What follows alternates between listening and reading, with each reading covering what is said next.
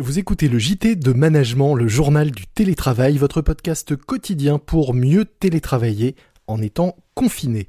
Avec le retour du télétravail généralisé, notre podcast redevient quotidien au moins jusqu'en décembre. Je suis donc ravi, malgré le contexte, de vous retrouver chaque jour un peu plus nombreux à l'écoute. Aujourd'hui, nous allons parler droit du travail et droit du télétravail. C'est parti. C'est le journal télétravail.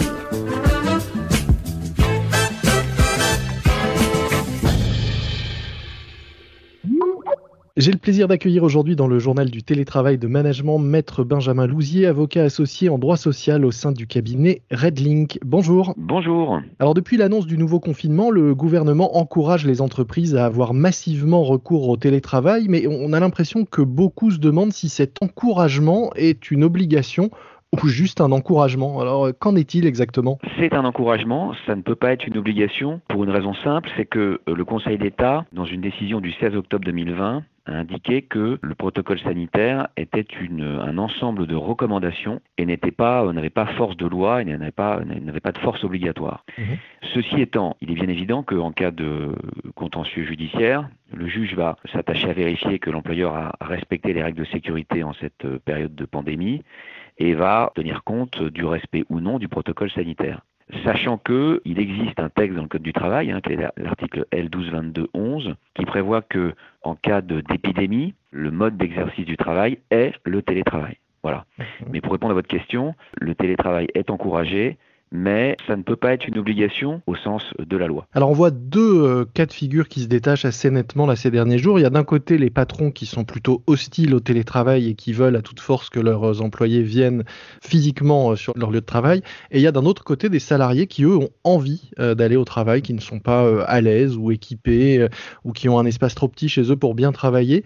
La loi est la même pour tout le monde évidemment, mais est-ce que ces deux cas sont assez différents? Est-ce que on, on, va plutôt tolérer qu'un employé aille travailler euh, sur site euh, même s'il n'y est pas encouragé ou est-ce que euh, un patron va ça va être plus acceptable qu'un patron oblige ses salariés à venir? C'est tout à fait exact. Hein. Ce, qu'on constate nous, c'est qu'effectivement, dans la majorité des cas, ce sont les salariés eux-mêmes qui souhaitent venir au bureau travailler. Mhm. Alors, ce qu'on peut, ce qu'on peut conseiller aux employeurs et également aux salariés dans ce cas-là, c'est deux choses. La première chose, c'est eh de consulter son CSE, hein, sur l'ex-comité d'entreprise, pour obtenir une position du CSE sur euh, la qualité euh, euh, obligatoire ou pas du télétravail. Et puis la deuxième chose qu'on peut conseiller également les salariés qui voudraient venir travailler, c'est d'envoyer un mail à leur employeur pour demander, pour des raisons d'organisation, pour des raisons professionnelles liées à leur fonction, pour demander à leur employeur de venir travailler au bureau. Ce qui permettra d'abord d'avoir un avis favorable du CSE, et puis surtout de couvrir la responsabilité euh, de l'employeur et également dans une certaine mesure du salarié, puisque le Code du travail prévoit que le salarié lui-même doit aussi contribuer à la protection de sa propre santé et également faire attention à la santé des autres. Hein, donc attention aussi là-dessus.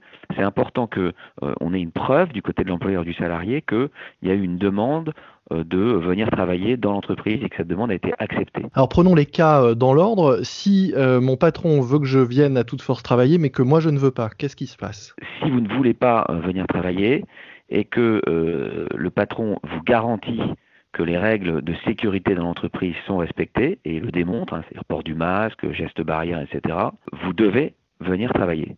Et si vous ne venez pas travailler, alors que ces règles sont euh, en vigueur dans l'entreprise, vous risquez euh, une sanction disciplinaire. Le cas inverse, si mon patron ne veut pas que je vienne travailler, mais que moi je veux à toute force aller au bureau, qu'est-ce qui se passe? Vous ne pourrez pas forcer les portes de l'entreprise. Si l'entreprise est fermée, vous ne pourrez pas imposer à l'employeur de vous accueillir dans l'entreprise. Après, il peut y avoir le cas aussi d'une entreprise avec des métiers qui sont euh, éligibles au télétravail et d'autres qui ne le sont pas, et donc une entreprise qui reste ouverte pour certains, mais pas à d'autres. Dans ces cas-là, est-ce qu'on peut m'imposer, moi, euh, de rester euh, chez moi au, prétexte que mon métier est télétravaillable? Alors oui, c'est exact. L'employeur peut vous imposer de rester chez vous, hein, sur le fondement de l'article du Code du travail que je citais tout à l'heure, hein, qui est l'article L122211, où dans ce cas, en cas d'épidémie, l'employeur peut imposer à un salarié de travailler à son domicile tout en lui fournissant bien sûr les moyens de travailler, c'est-à-dire un ordinateur, éventuellement bah, une connexion Internet s'il n'en a pas, un fauteuil, une souris, etc., ou un dédommagement pour l'utilisation à des fins professionnelles de son domicile. Est-ce que, j'évoquais ces métiers télétravaillables ou non, est-ce que ça a une, une base juridique quelconque Qui décide qu'un métier peut être télétravaillable ou télétravaillé ou pas? Il n'y a aucune base juridique, aucune liste de ce, qui est, de ce qui est faisable à distance ou pas.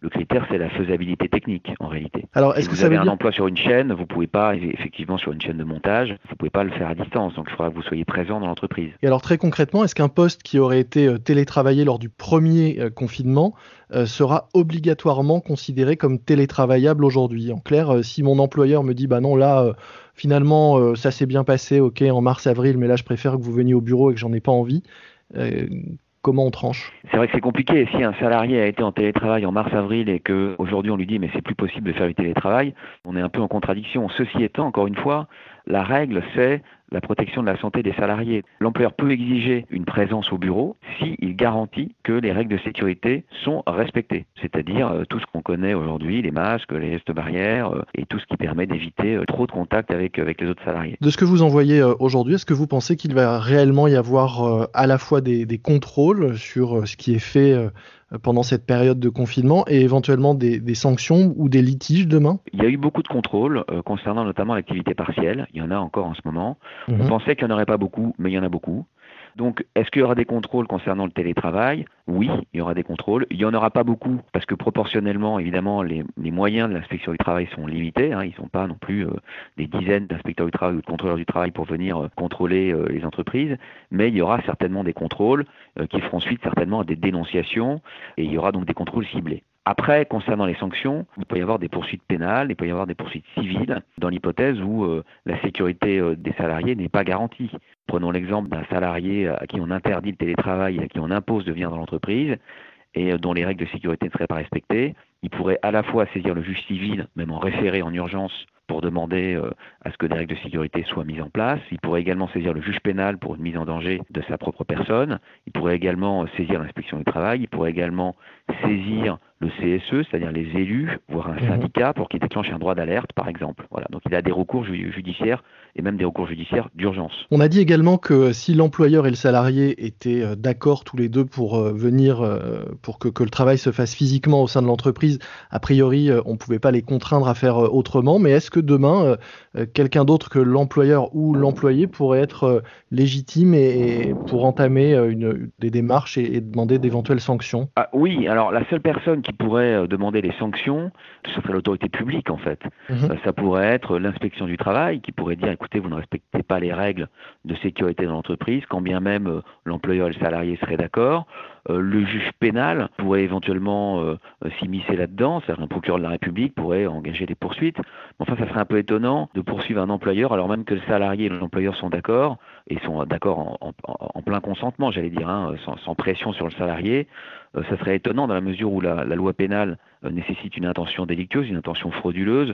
Ça serait étonnant, dans la mesure où il n'y aurait pas de plaignant, hein, puisque le salarié ne serait pas plaignant, qu'il y ait des poursuites pénales, des poursuites judiciaires, sans qu'il y ait en fait aucun plaignant.